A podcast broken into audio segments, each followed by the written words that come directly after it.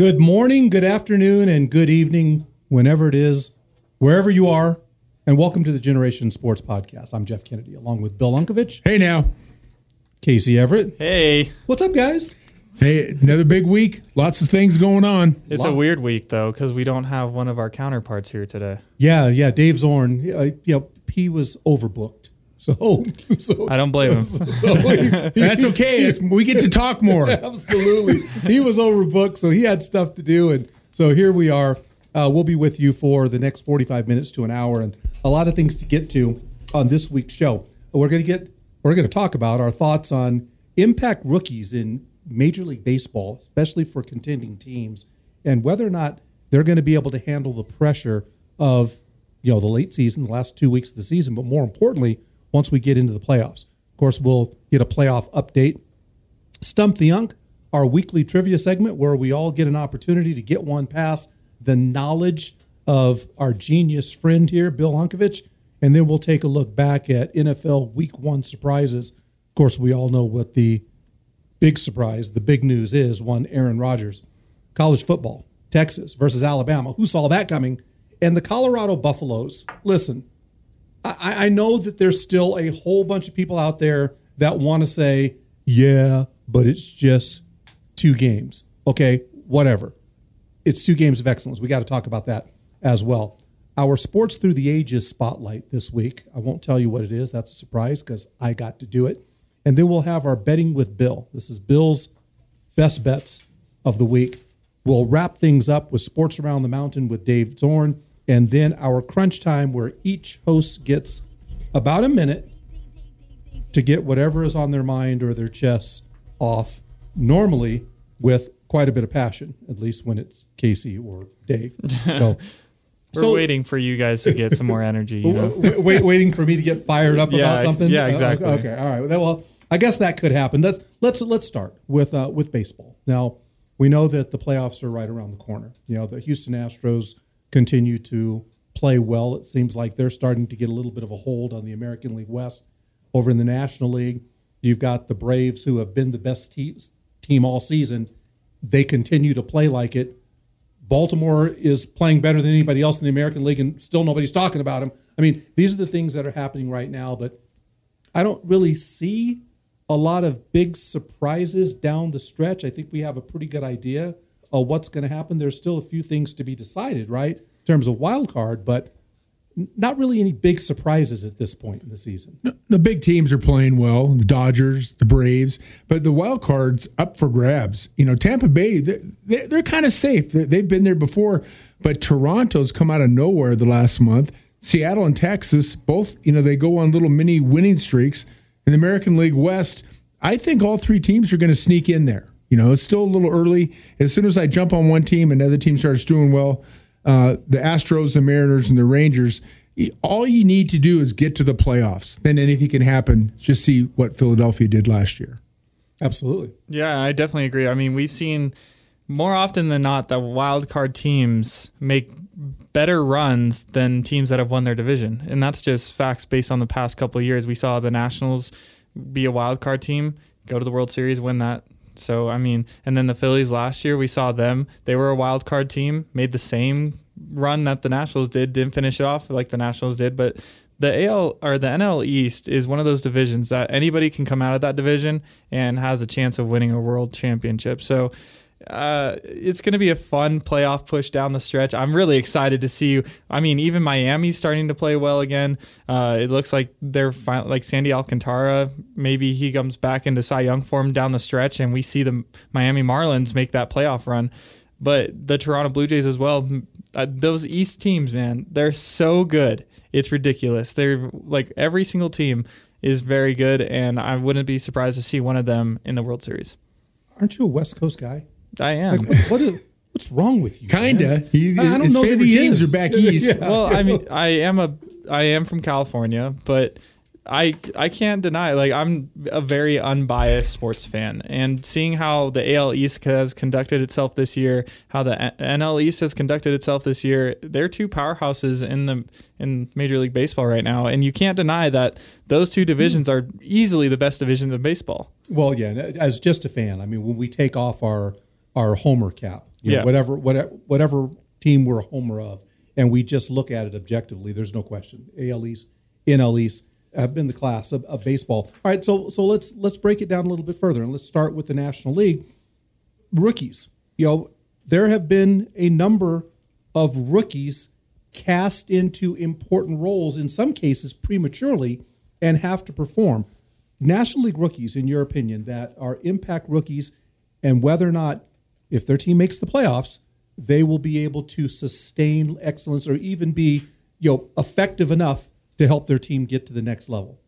Well, I, I think you, you need to start with Corbin Carroll. Um, and the Diamondbacks do still have an outside chance to make the playoffs. He's had a phenomenal rookie season.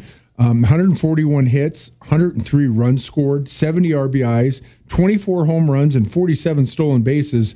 Our co-host partner Dave, who's not here today, obviously, uh, says it's a mortal lock. But the, the rookie that, and I've been talking about him the last couple of weeks, Elly De La Cruz from Cincinnati. He's just 21. He's a switch hitting shortstop, the fastest person in the league. Hit a 448 foot home run in his first game. This guy's unbelievable. But we haven't even got to Baltimore and some of the other teams. Everybody in Baltimore's starting lineups under 25. And it's a different guy every night that seems to come through for him. But there's a lot of top guys. They're just dying out a bit. You know, this is a lot of games for somebody that's not used to playing 162 games, but we'll see going forward. Absolutely, and I mean, sticking with the National League for just a moment, there's no question. Corbin Carroll is is the best rookie in the National League, probably the best rookie in all of baseball. Yeah. And Yeah. it was really close there for a second. Once the All Star break hit and after the All Star break, when the Diamondbacks started to go downhill, he wasn't producing as much as he, he we were accustomed to seeing during the first half of the year.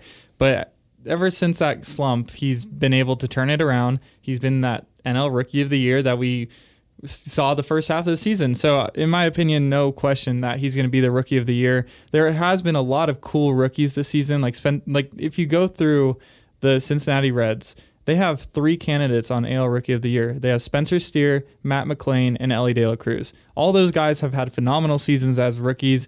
But when you're going against a guy that has the 24 home runs, 47 stolen bases, the average, the hits, making that offense work for a team, that's when you're going to win Rookie of the Year. But we have to also give shout outs to Kodai Senga, who's his first year from Japan. He's had a phenomenal season with the Mets. Unfortunately, he's on the Mets. So, I mean, this, Yeah, he's not going to be playing any playoff games. No, exactly. He, he So- doesn't really get a mention here. yeah. Well, I mean, I, guess he's he had a great year. He's but- had a great year. But I mean, if things might be different if the Mets turned out to be the Mets that what they were supposed to be, he might have been closer to that Rookie of the Year. But since they're not even close, he's not going to win that Rookie of the Year. Well, no, and, and he shouldn't. And when we get to this point in the season, there's no longer any any how it should have been. Mm-hmm. It's it's it is what it is now. Yep. The season has turned. They played a lot of games. Okay, so th- these aren't flukes now in baseball. When you get to like you know 130 games, okay, that's you figured some stuff out or not. Okay, so Yankees, Mets, listen, they no longer have a place for mentions on on this show to to a degree because they haven't done anything and they're going to be fishing here in a couple weeks. I want to go back to the Diamondbacks for a second. A couple of pitchers on the Diamondback squad that could make a difference if well certainly down the stretch and then if they get into the playoffs and it's Scott McGough and Ryan Nelson. These are two rookie pitchers that have made an impact already will probably be counted on you know once we get into the playoffs. I want to go to your point, the the Reds. You talked about Elly De La Cruz and you mentioned Matt McLain. He's probably man, you know, if, if Corbin Carroll is the best rookie in baseball, He might be number two close second. is probably Matt McLain as a close second, and he's not the one getting all the headlines. Matt McLain, by the way, is um, born and raised in Orange, California, right next to Angel Stadium. Yeah. But yeah, he played for the Foresters. My dad also played for the Foresters. all right. So, a couple other um, Cincinnati Reds to mention. How about Andrew Abbott? He's left-handed pitcher. He's definitely going to factor in as well. And you know, you mentioned Elly De La Cruz. I want to I want to turn our attention to the Miami Marlins for a moment because I've been like from a distance impressed with Miami's ability to just hang in there, Stay the, in there. stay in, the stay close enough. What are they at, at when we're recording this show? Probably a game and a half back. Uh, the- At about start of the right. Yeah, and you know, don't don't count them out because they've proven that they can get on a roll. listen, we can't close the book on the National League without at least mentioning the Los Angeles Dodgers, and not because we're being homers, but just because they've been so decimated on their pitching staff, they've had no choice but to rely on guys that they maybe didn't even plan to bring up this year. You know, um, They brought up a new guy last night. He got to the, the stadium about seven o'clock, pitched two innings, struck out three guys, didn't give up any hits. Never heard of the guy. Yeah, yeah, and, and and we're seeing more of that. So, you know, you talk about you know Ryan Pepiot. Now he was going to be on the big league roster at the beginning of the season, had the oblique injury, missed way longer than anybody anticipated, has come back in the last month, and right now in he's got a .086 ERA. He has pitched very effectively for him. Bobby Miller probably wasn't going to. I mean, he might have gotten a start here or there in the big leagues. He's been up now for a couple months, and they are heavily relying on him. And he's probably their healthiest and most reliable pitcher right now, especially with the question mark to Clayton Kershaw on his shoulder. More than any other team that's going into the playoffs, the Dodgers are going to have to rely on young young arms that they didn't count on having to rely on going into the playoffs. That's a that's a big deal. Uh, we talked earlier before the show. The Braves they're winning twelve to 11, 9 to eight. I mean that's that's tough to do consistently. Yes, they have a lot of offense, but the Dodgers the difference might be some of the young kids they're bringing up. Yeah, The well, young pitchers. Emmet Sheehan, um, Gavin Stone, Michael Grove. They're all going to It goes on in. and on. It goes on and on. That's five rookies in that have pitched in their starting rotation this year, and it might be even more coming to playoffs. well, and then on the hitting side, James Out- Outman. You know, I don't know that they expected that he was going to be their everyday center fielder. he starts every day yeah, now. yeah, he's Yeah. playing every day. I mean, he's he's one of those guys where we knew he he just needed to get that chance to play every day. And yeah, he's had his struggles throughout his this his rookie season, but I mean, you can tell in the future he's a kind of like a Cody Bellinger type player where he can explode and make some offense for that team. And also, he's pretty good defensively. He's not near the defender that Cody. No, Bellinger of course not, even but- Okay, But Cody Bellinger is an amazing outfielder, and he can play first base too. He can do anything. yeah, But I mean, first base is more natural position. he started at first base. Yep. All right. So uh, b- before we before we move on to to our next segment in the American League, I mean, you mentioned Baltimore, uh, Bill.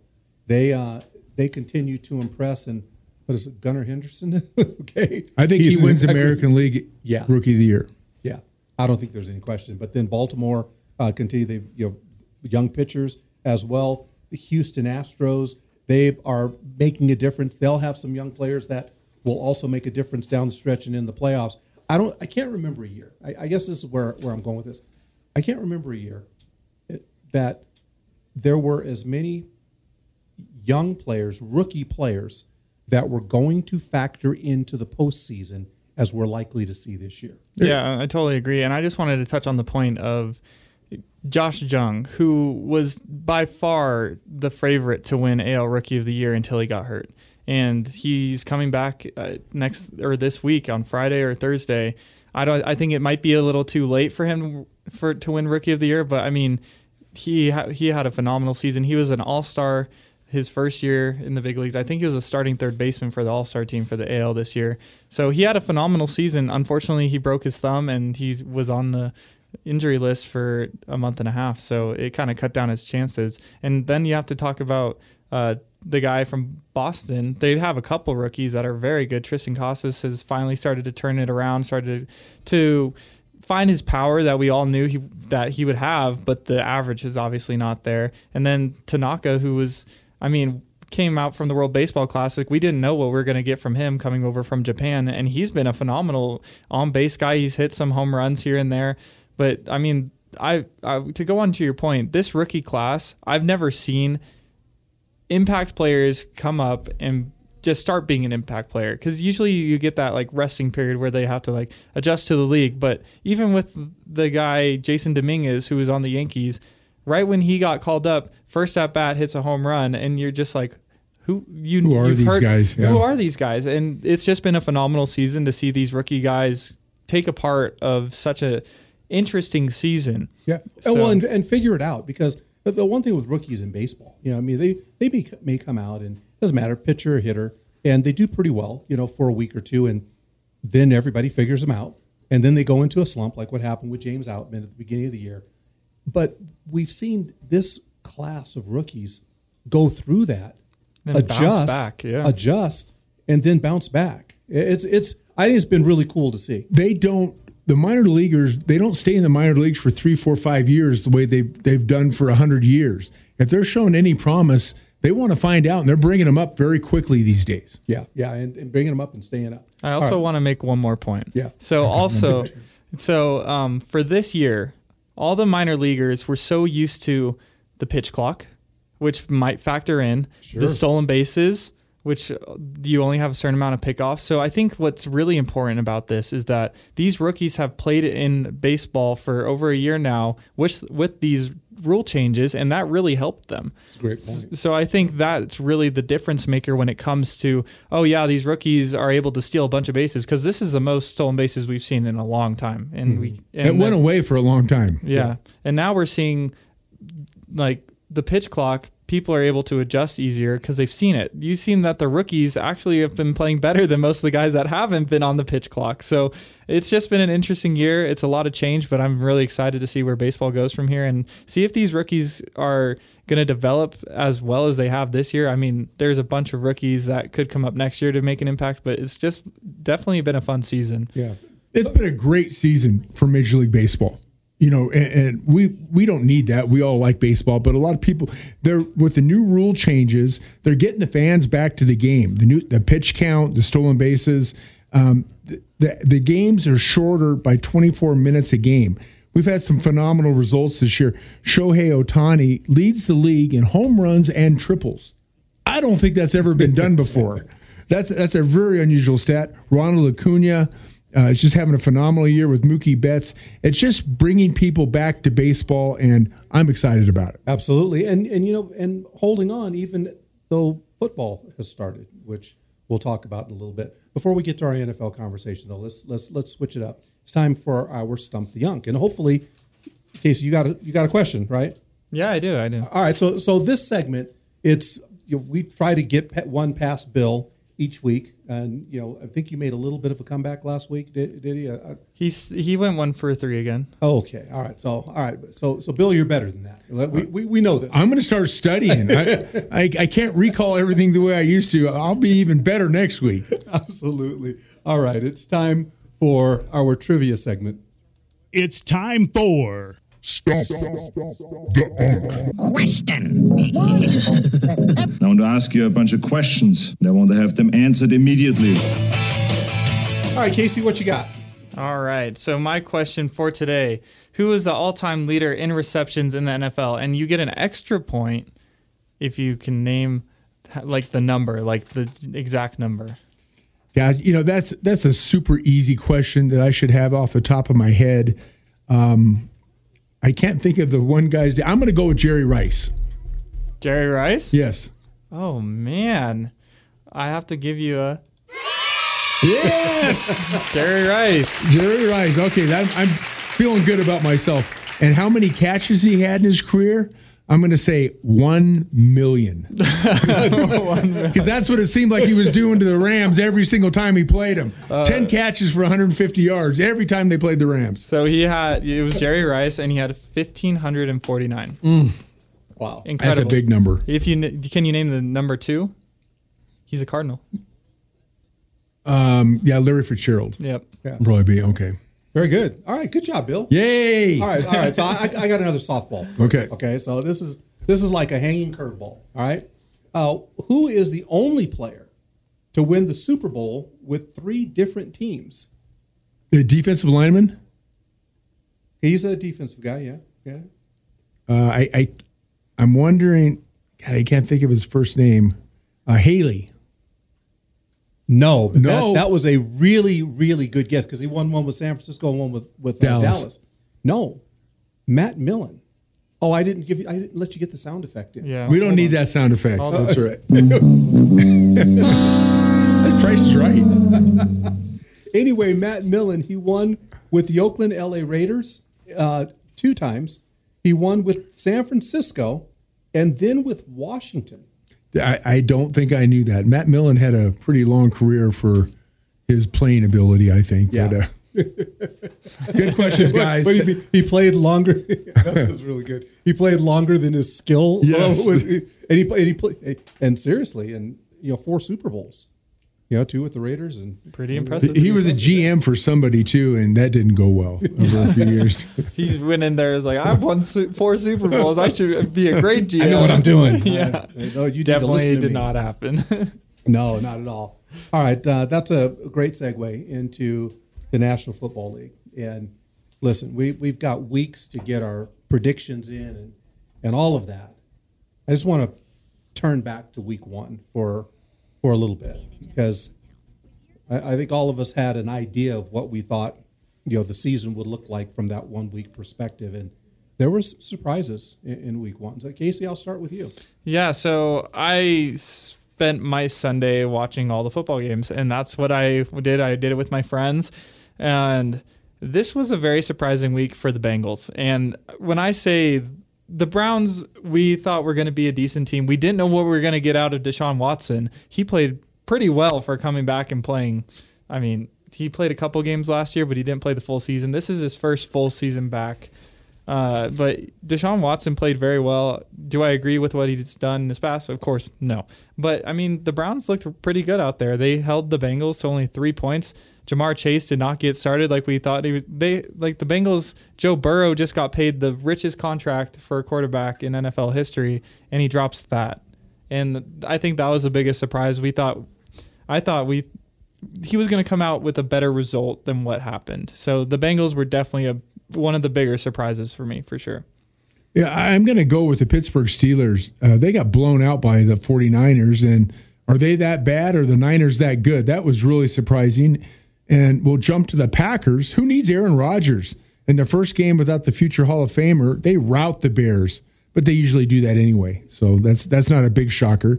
The Cowboys destroy the Giants 40 to nothing. Not a good way to start the season for the G-men. Dallas defense looked like the 85 Bears. They completely humiliated the hapless Giants. And I, I'm, I'm going to go out on the limb. I mean, this will change week to week. After week one, it looks like Niners Cowboys play for the NFC Championship. Whoa. That's hard. That's hard. wow, wow. Oh, okay. All right. Listen, listen. I, I can't. I, I can't be mad at you for that. I'm, I'm just surprised that you said it out loud. I mean, after week one, sure. Cowboys not my favorite team, but they they they, they were like a high school team against a college team. Oh my goodness. against the Giants. the Giants were a mess. They, They they were. were they were an absolute mess in that first game. But but you know, I, I think a bigger surprise to me than the lopsided Cowboys Giants score. Listen, they were they were on the wrong side uh, on a night where the wheels came off and then the you and- and then the doors fell off and it, it was just it was just one of those days. That that happens in sports. I, I think the bigger surprise for me was the Buffalo Bills against the Jets. And especially after what happened to the Jets team that four games, four plays into the game, you lose your hope for the season. Okay. Uh, their hope was resting on Aaron Rodgers to come in to be a significant piece of an elite defense, a team that really is solid everywhere and just needed a guy that wasn't going to lose the game for you. Okay. Against a Buffalo Bills team that has been the best in the AFC East for the last three years, right? Four plays into it, you lose that. And you felt all of the energy just come out of that stadium when that happened. You like the hope of every New York Jets fan was just destroyed. And in that environment, Josh Allen plays one of the worst games of his career, particularly. I know it's only one game. I know it's the beginning of the season, and Buffalo's going to be fine. But that response in that situation, you know, the, the three interceptions and a fumble, he played terrible. And some of those throws were just like, what, What are you doing? what, what, they, they, they were what are you doing moments for a guy who is an all pro level quarterback. I did not expect that. After the injury, I really thought that Buffalo would get control of the game. When it was 13 to what, 13 to 3, I'm like, this is going to be a rout. I almost text you, like, all right, this thing is over. And because of the mistakes that he made, he let the Jets hang around with an elite defense, and I know defense played great, and then ended up losing the game. That probably surprised me. There were other surprises, but just the lack of response. They should have beaten the Jets that night by two or three touchdowns. Instead, they end up losing. Well, they will next time. And I, I tell you, I, I love Josh Allen. I I think he had a bad game. The big point to that is they had four turnovers and they lost to a punt return in overtime. You know, they, they, should have been blown out as well when he has a horrible game like that. Josh Allen reminds me of Brett Favre. He just he goes for it every single time and he throws a lot of interceptions. But he, along with Patrick Mahomes is the only two quarterbacks in the league that have thrown for 30 touchdown passes and 4,000 yards in a season the last three years.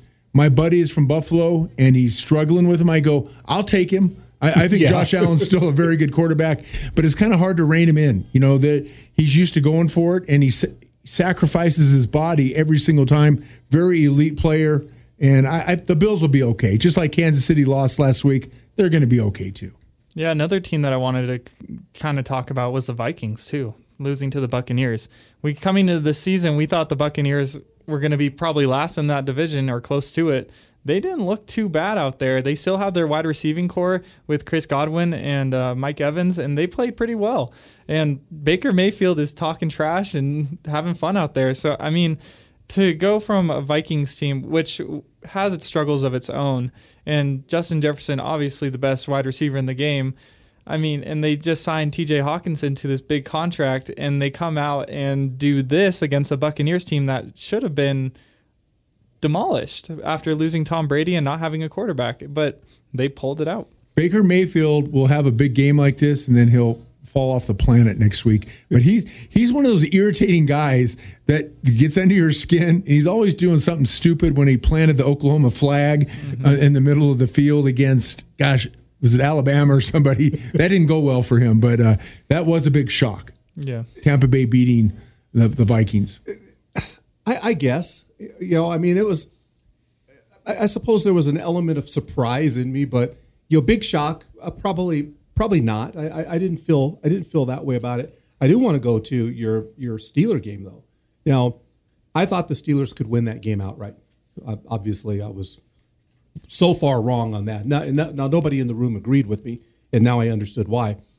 I didn't expect for the Steelers to get beat the way they did. But and, and listen, the 49ers, that's an elite defense there too. But my question was whether or not Brock Purdy would come back and and, and be what we saw last year in, in the second year with, you know, everybody in the league maybe figuring him out. He didn't miss He- a beat. He looked just fine, didn't he? He looked fine. just fine. So I, I guess I should have expected that because he didn't do anything last year when he was healthy to cause me to think that he couldn't.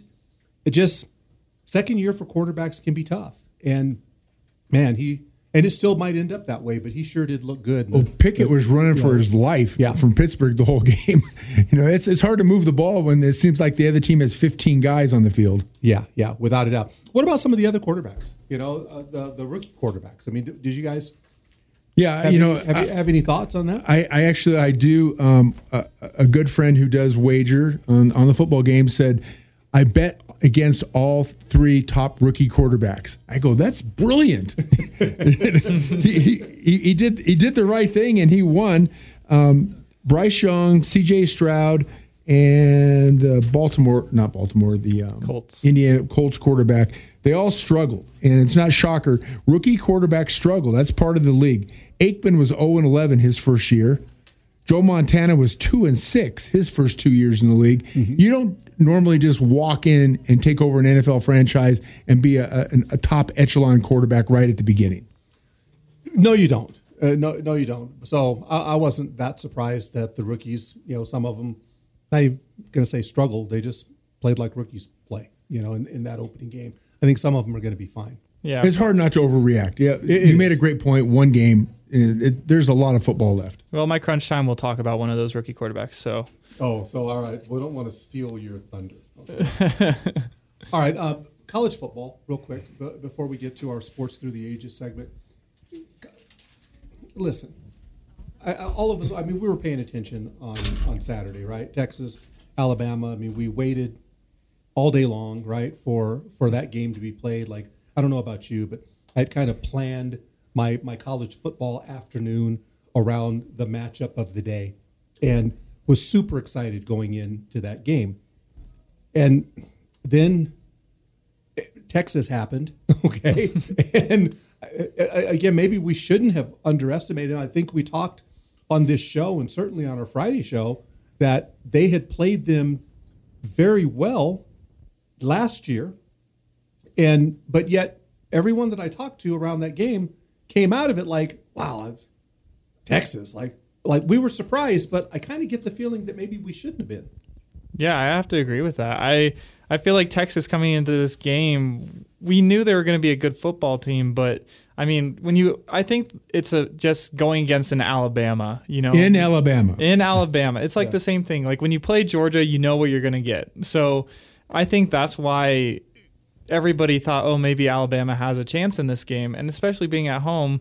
I mean, they should have had, they should have probably won that game, but Texas played very well, and you can't discount Texas at all. They're going to be a powerhouse. They switched rankings with Alabama in the the rankings now. I think they're number three or number four, and Alabama went down to eleven or twelve. So it's going to be an interesting season to see what Alabama does after this game and how they bounce back from it, and even if they do bounce back. Alabama looked flat. They, I, I don't think I've ever said those words before, and they're not a top ten team right now. And when was the last time that happened? You know, I, I think Texas played very well. I'm still going to hold judgment until I see a couple more games, but this was not your typical Alabama football team that we are accustomed to. The number that most sticks out to me in that game, and this is a number that absolutely changes games because it represents the killing of drives. Alabama in that game was only 5 of 14 on third down that's something that they have done very well over the years. Does that does that tell us that you know the Texas defense was that good? And yeah, they did swap spot Texas number four, Alabama number ten, at least with what I'm looking at. But third down efficiency at five of fourteen, and it wasn't that Alabama was great; they were seven of eighteen. But you know, just something that we didn't expect. And, and listen, it was what a 34-24 game it didn't feel like it was that close. Yeah, it really didn't. no, it really didn't. It didn't feel like it was that close. All right, uh, Colorado Buffaloes. Bill, this is for you.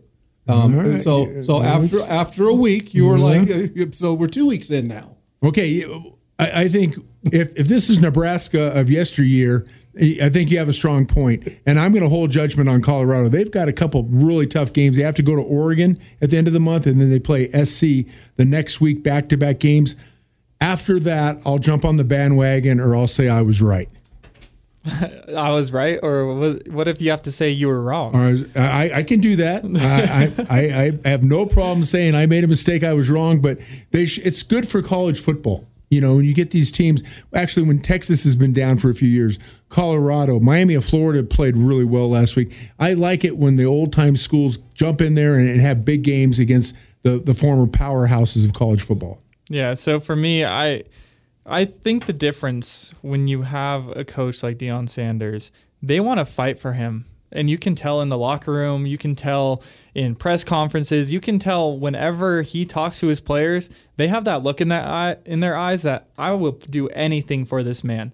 You don't get a lot of that for a lot of coaches. So I think that's what's really the difference. I mean, obviously going into this year, you have so many transfers and so many things, but Deion basically handpicked every single player and said, "This guy will fight for me, and we will make a good season out of it." And I think it's coming to fruition for them. That, that's a great point, Casey. You know, Deion is what forty five, maybe. I don't know how old he is. Saban's almost seventy. H- how does he relate to the young guys?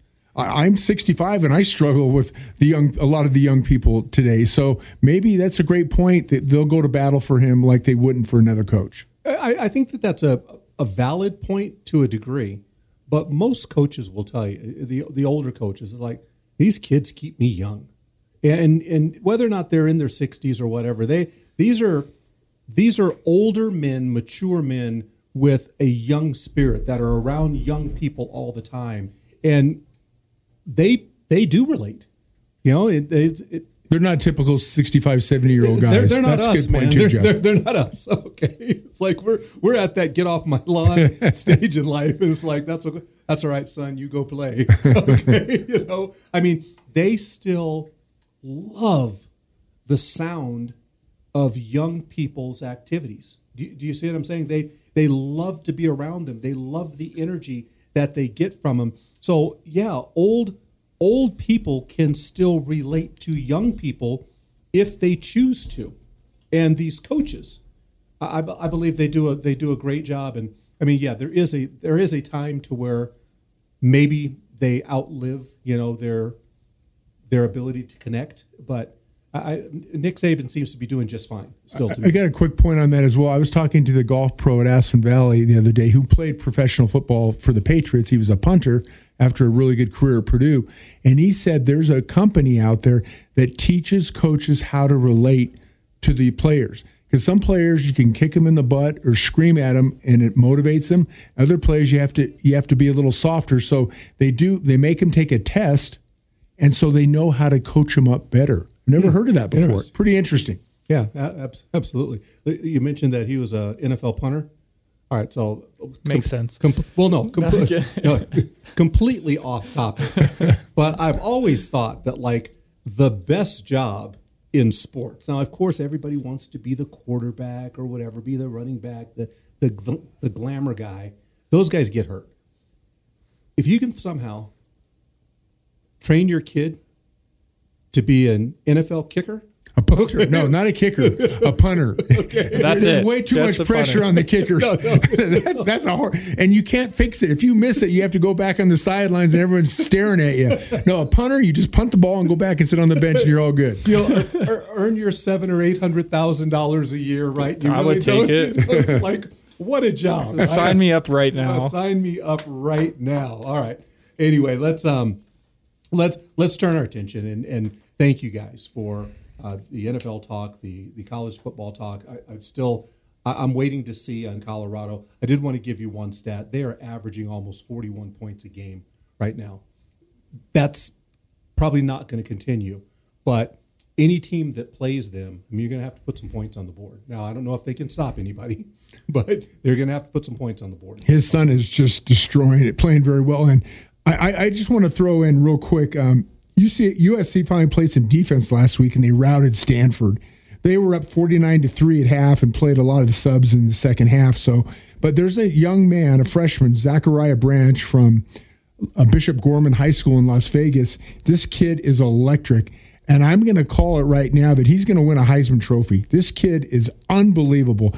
If you watch him, you're going to know what I'm talking about. Caleb Williams, the SC quarterback, he's got 12 touchdown passes this year in three games, no interceptions.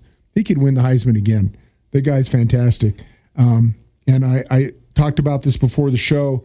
He'll never play for the Arizona Cardinals. On- More- you're more to come on that. More to come on that. You are on record. All right. Thank you, guys. Listen, that's uh, one of our favorite segments of this show. We take a walk down memory lane. It, we do this sports for the ages segment, and it really is there to bring about memories of you know events, athletes, a time where where, where were you when uh, when certain things happen, and uh, I got the privilege this week of our sports through the ages segment. This week's Sports Through the Ages focuses on the sweet science of boxing. Now, those of us old enough to remember the great fights and fighters of the 70s like Ali and Frazier and Foreman, or even the 80s with Sugar Ray Leonard, Marvin Hagler, Roberto Duran, and Tommy Hearns, were longing in the 1990s for a superstar. That wasn't Mike Tyson. And in the shadow of all those great fighters emerged a soft spoken combatant from East Los Angeles named Oscar De La Hoya. De La Hoya was born on February 4th in 1973, as mentioned, in East Los Angeles. From humble beginnings, he emerged as this shining star in the boxing world from a very young age. His journey into the fight ring is a testament to the American dream. It's a story of talent, hard work, and perseverance. Oscar began boxing at the early age of six years old, and as a child, he would go to the Pico Rivera Sports Arena with his father and older brother Joel. His hero, Sugar Ray Leonard, was a gold medalist in the 1976 Summer Olympics and became a celebrity after the Games. And De La Hoya really wanted to be kind of like him. So at 15, he won the National Junior Olympic 119 pound championship. Then he added the 125 pound title a year later. He then won the National Golden Gloves Award in the 125 pound division in 1990 becoming the youngest U.S. boxer at the Goodwill Games that year, and of course, he won a gold medal. De La Hoya's mother had passed away of breast cancer a few months earlier in October of 1990, and she had expressed the hope that her son would one day become an Olympic gold medalist. His ambition to fulfill the dying wish of his mother was reported to the media.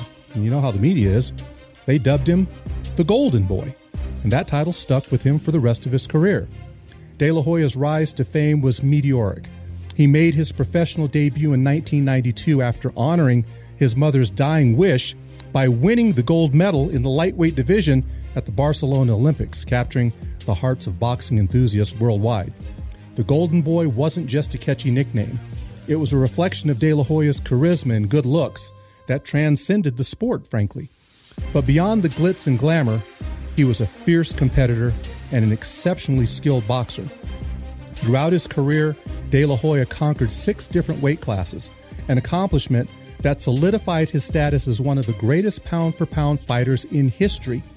His versatility and adaptability were unparalleled, making him a true force in the ring. In fact, Oscar de la Hoya defeated Rafael Ruelas in less than five minutes to capture the International Boxing Federation lightweight crown and improve his overall record to 18 0 after a hard victory over John Molina in February of 1995. Now, despite Oscar de la Hoya's reputation as the Golden Boy, some people thought he was soft.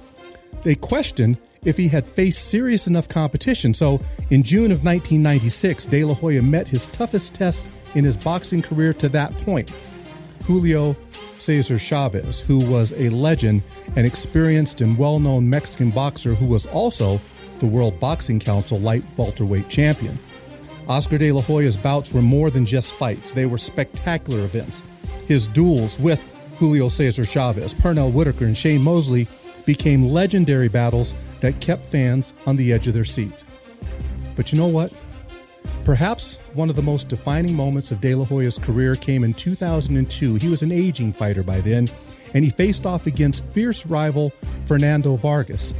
That bout was billed as Bad Blood, and it showcased De La Hoya's resilience and determination.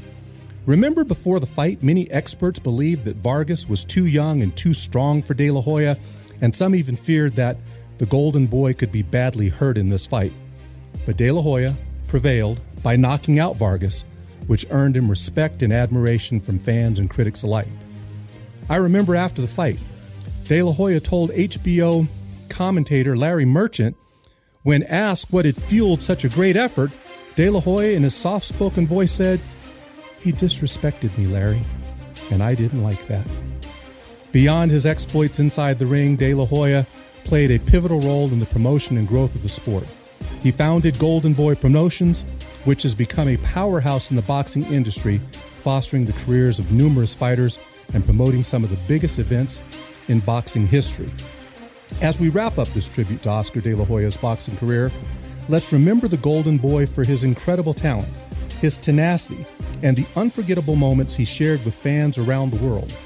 His story is a testament to the power of determination and the pursuit of excellence.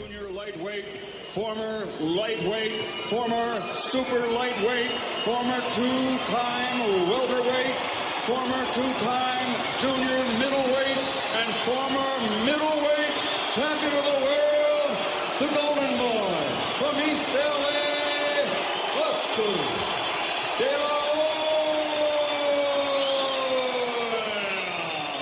Wow, very good, Jeff. You know, I haven't thought of Oscar De La Hoya for years. Back when boxing was big, he was the man. he was the man. And so one of one of the events, and and I had mentioned this, so he was getting ready to fight Pernell Whitaker, right? And Pernell Whitaker trained in in Chandler at that time, and I would go out there every day after my show, and there'd be no one there, you know. So I had a chance to hang out with Sweet Pea and Lou Duva and Mark Brunell, and all week Pernell Whitaker say, like, this is what I'm going to do to Oscar De La Hoya. Well, you know, I'm, I'm there at training camp. I, I didn't believe it. Oscar was was the man.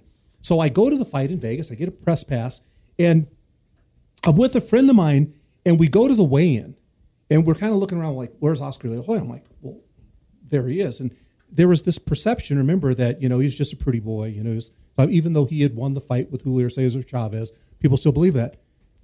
That night, at the weigh-in at Caesar's Palace, looking in that guy's face as he was in his I'm ready to fight mode, he looked like a completely different. There was no smile. He looked like a killer, an, an absolute assassin. Like even with his small stature, you would not want to see that guy that intensity in a dark alley. And it just it taught me something about fighters in general and and and, and athletes how they how they change. You know when it's when it's showtime, when it's when it's game time. You know they go from a relatively small, soft spoken, smiley guy to someone who would just as soon kill you as lose to you.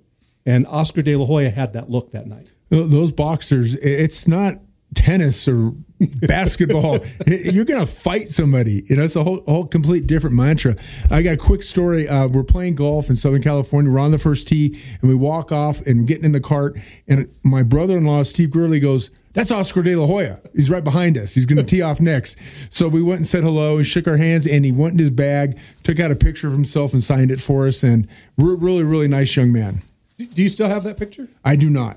Oh, do not. Steve has his. Steve has his. Steve has his. All right. Yeah, and, and Casey, you're you're really a little young to appreciate like the history of, of the sweet science of boxing. I mean, I know it's it's pretty much all about the MMA now, but man, uh, those were those were great moments and those pay per view events. I, when I was doing that, Bill, I thought of you. I'm like, I bet Oscar De La Hoya won Bill Unkovich a lot of money this is before pay per view. You, you had to go to the bowling alley and have like closed circuit or something. Yeah. You pay 20 bucks and you watch the fight. But boxing was huge, and people don't understand. It wasn't just boxing, it was an event. It was a huge deal back in the 70s. Yeah, absolutely. 70s, 80s, 90s, you know, and then, you know, things started to change with the huge pay per view dollars and, and, whatnot. But man, Oscar De La Hoya was was a terrific fighter. He, he never ducked anybody. That was the thing, you know, he, he he would take on all comers. He would go up in weight.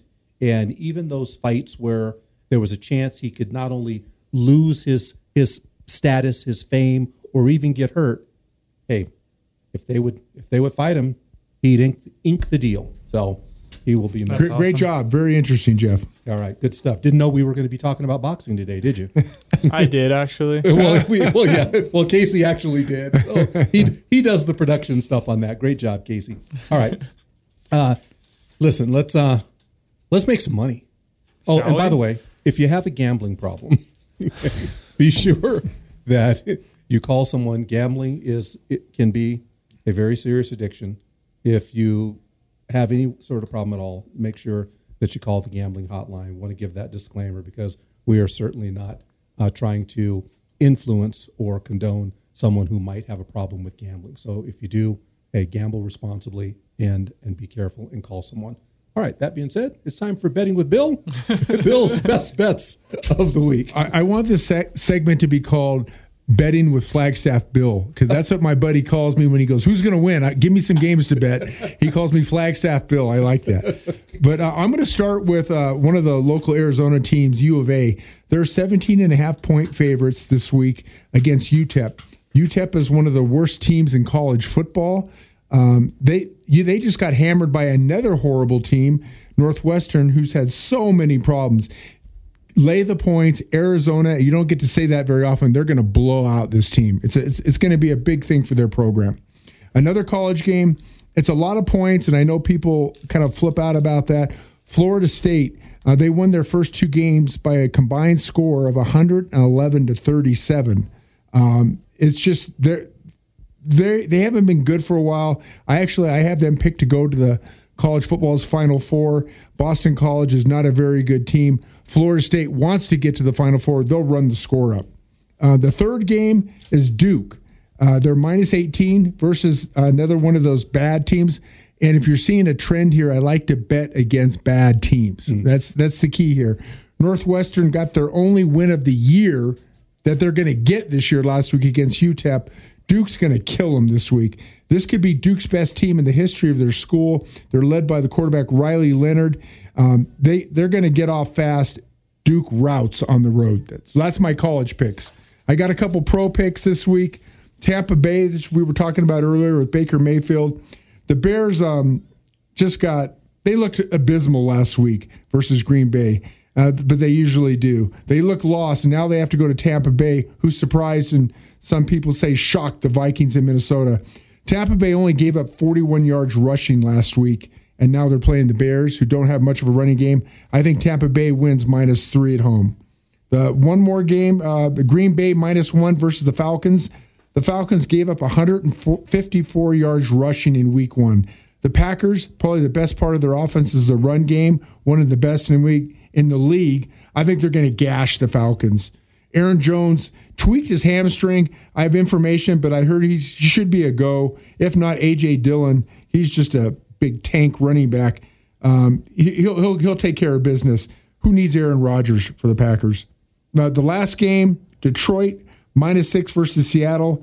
My gosh, the the lowly Rams put 30 on the Seahawks in Seattle, and the Lions, led by their head coach Dan Campbell, licking his chops after beating the Chiefs in Kansas City. I think um, Detroit is the NFL's it team right now. The the possibilities are endless. I actually have them picked to win the division, and I think they win here easily this week. Okay, good job. Betting with Bill. There you have it. Write Betting it down. Write it down. All right, let's uh, go. And uh, I think I'm going to be on those games with you, Bill. All right, we're going to bring things back local. This next segment, uh, we like to keep it right here. It's called Sports Around the Mountain. We look at local high school and, of course, NAU college here in Coconino County around the Flagstaff area.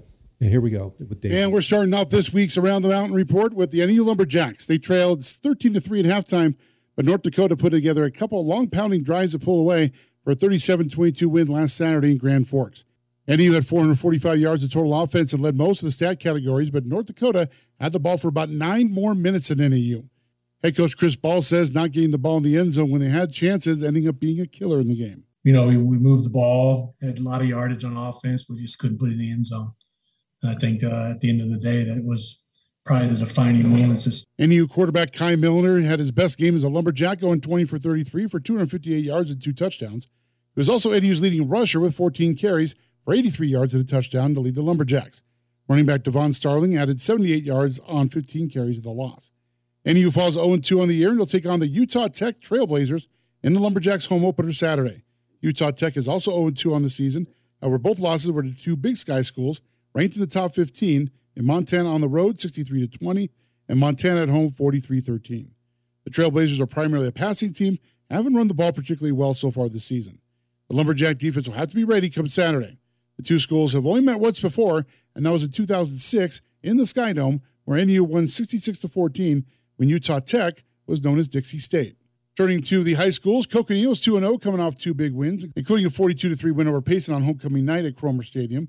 The Panthers were led by senior Bridger French, who started the game at quarterback and switched to running back after junior Colton Buckingham came into the game to make his season debut. But it was French who led the way with 129 yards rushing and four touchdowns on just nine carries. Buckingham was 11 of 16 for 134 yards and two touchdowns. Coconino outgained Payson 333 yards to 42 in the game. Coconino has held their first two opponents to negative rushing yards. The Panthers have a big game this week against 3 0 Arcadia and Phoenix. Then they'll head back down I 17 next Friday to Santan Valley to take on the Broncos at Poston Butte. The Flagstaff Eagles are searching for their first win. They're 0 3 on the season. They lost for the third time in three seasons to the Winslow Bulldogs this past week. This year on homecoming, 14 to 13. The Eagles will also head to the Valley for two weeks, starting first at new varsity program Desert Sunrise. That's in Maricopa. The following week, they'll be in the West Valley to take on Copper Canyon. That's the Around the Mountain report for this week. Back to you guys. All right, Dave, thank you very much for that report. And of course, with NAU playing their, their home opener uh, this coming Saturday. Running of uh, the freshmen. Running of the freshmen is happening. And, If you I haven't seen there. that, that's one of the coolest things of all time. Yeah, At yeah. NAU, the freshman all run on the football field. It's very, very cool. Well, I will be there for that, Bill. And uh, if you're not doing anything Saturday, come on by. It should be fun. All right, our final segment is called Crunch Time. Each of us get around a minute to get something off our chest or pay a tribute to something or just whatever. There's there's really no structure for this, but it's something that we like to do to close things out each week. And Casey, I think I'm going to start with you today. All right. So we mentioned it a little bit earlier about the NFL rookie quarterbacks, and I watched that Jaguars versus Colts game, and honestly, I was pretty impressed by Anthony Richardson. I think that he is going to have a long, healthy career. I know it's a long shot because of how big he is, but the way he bounced off defenders, he made bigger defenders look like little guys. He also can throw off the run, which is crazy. And there, I was watching every single throw he did just to see what is this guy made of. Every single throw, off balance or not, perfect spirals. Every single throw. So I'm I'm really high on Anthony Richardson, and I think he will be the best rookie quarterback this year. Okay, and before we go to you, Bill, he's got. I, I got what you said. Like the the one thing you said in that crunch time is he was bouncing off of bigger guys. If he wants to have a long career, he needs to stop bouncing off. Of bigger Did guys. you see him run up the middle and get whacked by somebody? And it looked really bad for a second. And he's a big man, but the quarterbacks can't be running up the middle in the NFL. Absolutely not. It was one play. it was one. It was one play. Right? It was one game. It was one game. yeah, it was one game. Bill, you want to go next? Yeah, I, I, I'm this week. I, I'm going with college football. I think college football is the best sport in the world and out there. What other sports sell out 60 to 120,000 seat stadiums every single week? Everybody's involved: the alumni, the administration, the cheerleaders, the fans. College football's got it all, and in the and for all, it lasts almost five months, and, and all the games are on TV now. Um, you can now bet legally. You can bet on every game. The entire school gets behind the behind the teams. Their hats and shirts and jerseys and sweatshirts. College Game Day is the most popular sports show on television. I love that show, and all the revenue generated from football pays for all, a lot of the non-revenue generating sports for all the men and women's sports at these universities. So if you ever get a chance to attend a big time SEC, Big Ten, Big 12 game, you won't be disappointed. It's not just about football, it's an event in itself, not just a game. And it's an all day party. Students, the university, the entire team gets behind these huge football games. Do yourself a favor and try to attend a game or two. It's really worth it. All right, very cool. You, you know, good job, Bill. I agree. It is an event. Yeah. What? Nothing. I'm just gonna keep my mouth shut. Okay, well, you well, you have a look on your face though. You know, I was trying not to like, but I was biting my tongue that whole time because yeah, it's it's big in America. Well, that's where we Well, live. isn't- isn't so that where we are? I'm just saying like soccer is the most popular sport in the world. Absolutely. I, I, I understand that. I don't agree with it, but uh, no, I agree it is the most popular, but just we weren't raised with it, so it's not important to us. But I know soccer's huge. So I'm not discounting it. right? biting my tongue. Casey, Casey, these are going to be those struggle moments for, Oh, for. Casey. You know, football. It's not even really football. Let me tell you. I'll tell you what football is. Football is soccer. No, it's not, Casey. Not in America. It's not. All right, whatever. So I, I got an idea for a segment for next week. Yeah. Let's pick the final four for college football. And we could change it every week. It could just be a minute. Everybody gets 20 seconds. And because I've got four solid teams, but it'd be really fun to see how we come at it from different angles. You know what? I'm in. Okay, I'm in. Casey's in too. I guess. all all right. So we all we all saw what happened. So my crunch time goes back to Monday night. We saw what happened with Aaron Rodgers, right? So now the NFL Players Association, I'm going to call it NFLPA versus artificial turf.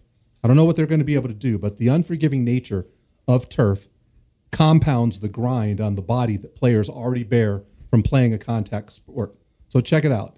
A bit of physics. Professional football players put extremely high levels of force and rotation onto the playing surface itself. Grass, however, will eventually give, which often releases the cleat prior to reaching an injurious load. On synthetic surfaces, there's less give, meaning that their feet, ankles, knees absorb the force, which makes injury more likely. Couple of numbers. Data supports that, you know, exactly what the players are saying. Artificial turf is significantly harder on the body than grass, and based on injury data collected from 2012 to 2018, not only was the contact injury rate for lower extremities higher during practices and games held on artificial turf, but NFL players consistently experienced a much higher rate of non contact lower extremity injuries on turf compared to natural surfaces. Specifically, players have a 28% higher rate of non contact lower extremity injuries when playing on turf. And of those non contact injuries, players have a 32% higher rate of non contact knee injuries on turf and a staggering 69% higher rate of non contact foot ankle injuries on turf compared to grass. So, until a product is developed that satisfies engineering specifications, we must take steps to protect players from unsafe field surfaces. And in short, NFL clubs should proactively change all field surfaces to natural grass. I totally agree. That's, that's a great call. You know, I, you, you, non-contact injuries. The wide receivers, they're not used. Excuse me, they are used to just running patterns. Now they just step wrong and, and their knee goes out. It, it's just unbelievable. That didn't used to happen back in the old days with the regular grass. And I, I'm anxious to see what happens with that, Jeff. Absolutely. Don't know that it will actually happen. All right. We've got one more. We'll close out with Dave's weekly rant. Yeah. Let's see if this one works. Do you believe? Coach Prime, I'm in. I believe. After wins on the road against TCU and a dominant home win against Nebraska this past week, I'm in. I believe. I believe the Buffaloes could do some damage in the Pac 12 and knock off a big dog or two. Someone else on this podcast isn't there yet. Bill? I, I want to give Deion his due credit due. He's he's changed the program. Do you believe that? Huh? They won one game last year. If they go seven and four, seven and five this year, Oh, no. Come on. that's a huge success. They oh. got to go to Oregon. They have to play SC. I just don't want to get ahead of ourselves. You don't believe. You don't believe. Next question. Is Colorado good enough to win in Eugene? Maybe. At home against USC? I think definitely. I think they're easily a top three team in the Pac 12. Hold on. Hold on. The Colorado Buffaloes are must see now. They are that exciting and that much fun. They will roll over their interstate rival, Colorado State, this week, and then it sets up that trip to Oregon. Then we'll see who's on board. I just wanted to be on before everyone else gets a prime seat. All right. Thank you, Dave. That's going to do it for this week. For Casey Everett, Dave Zorn, and Bill Unkovich, I'm Jeff Kennedy. Thanks for listening. And remember, national security is not at stake, and we're not solving the world's problems. We're just talking sports. That's all it is. Now, what are you gonna do? Good morning. Morning. Oh, and in case I don't see you, good afternoon, good evening, and good night. So this is Vin Scully wishing you a very pleasant good afternoon wherever you may be.